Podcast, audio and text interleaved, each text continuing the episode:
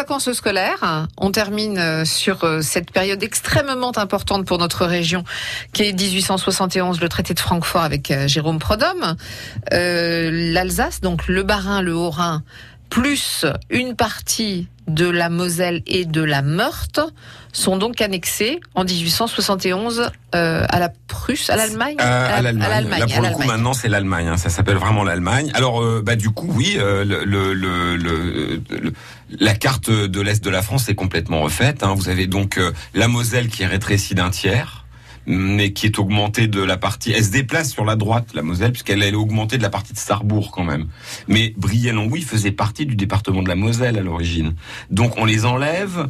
Euh, de la Moselle, on les laisse en France. Comment ça a été décidé, ça, les frontières eh ben, Par euh, des, des, des, discussions pied à pied, euh, au début à Versailles, ensuite à Bruxelles, pour dire euh, bah, qu'est-ce qu'on il y a alors il y a un bonhomme dont je vous raconterai la vie euh, euh dans quelques semaines euh, qui, qui, est un, un élu de, de l'époque qui était assez marrant qui a essayé de, qui avait du caractère et puis qui était plutôt rigolo et qui réussissait à négocier des fois des passages à deux kilomètres près vous voyez. Parce que vu de la Lorraine c'était vachement important. Bien sûr. il y a des villages qui ont été coupés en deux par la frontière. Il y en a un dont j'ai perdu le nom dont la front là il y a deux communes. Il y en a une en Moselle et une en Meurthe-et-Moselle depuis cette époque là il y avait d'ailleurs une gare mosellane et une gare gare Meurthe et Mosellane. Vous voyez, euh, le, donc Longwy-Briey sont rattachés Aînay, la Meurthe-et-Moselle. Les Vosges perdent un bout aussi, on l'a un peu oublié, mais la forêt de Salles, euh, elle était vosgienne à l'origine. D'accord. Et on va l'enlever euh, euh, aux Vosges. Et donc tout ça entraîne quand même un bouleversement énorme. D'autant que qu'est-ce qu'on perd en même temps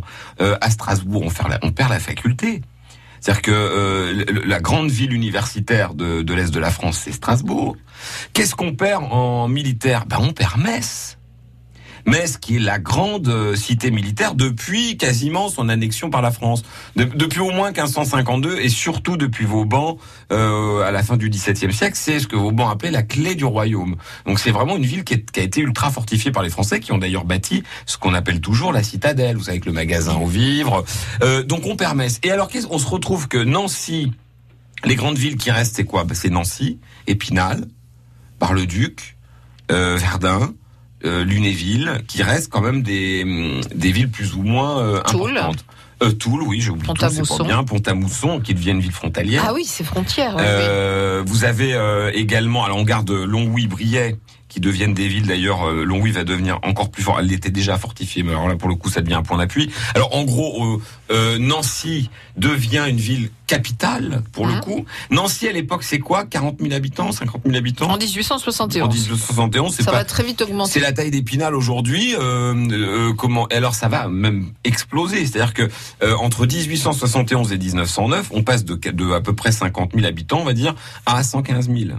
Et je ne compte pas, là je parle que de Nancy-Ville. Hein. Je vous parle pas de euh, euh, Villers, Laxou, euh, toutes ces communes qui sont autour et qui vont exploser aussi. Et Pinal va prendre beaucoup d'habitants, Lunéville également. Et on verra après les vacances que ça a quand même une conséquence euh, intéressante, c'est que bah, du coup, c'est de cette guerre de 71 que date le fait qu'on ait deux grandes villes de même taille en Exactement. Lorraine. Et c'est dans, dans cette époque-là que sont nées les prémices d'une situation qu'on connaît toujours, une gare TGV au milieu, un aéroport au milieu, alors que probablement que si la guerre n'avait pas eu lieu, tout serait rattaché à Metz. C'est pour ça qu'on a en Meurthe-et-Moselle euh, la forme de département la plus reconnaissable de France. Exactement. Aussi. Alors ça pour le coup, on peut pas nous l'enlever ça. bon bah bonnes vacances. Ah bah hein merci Fred, à dans 15 jours. À dans 15 jours.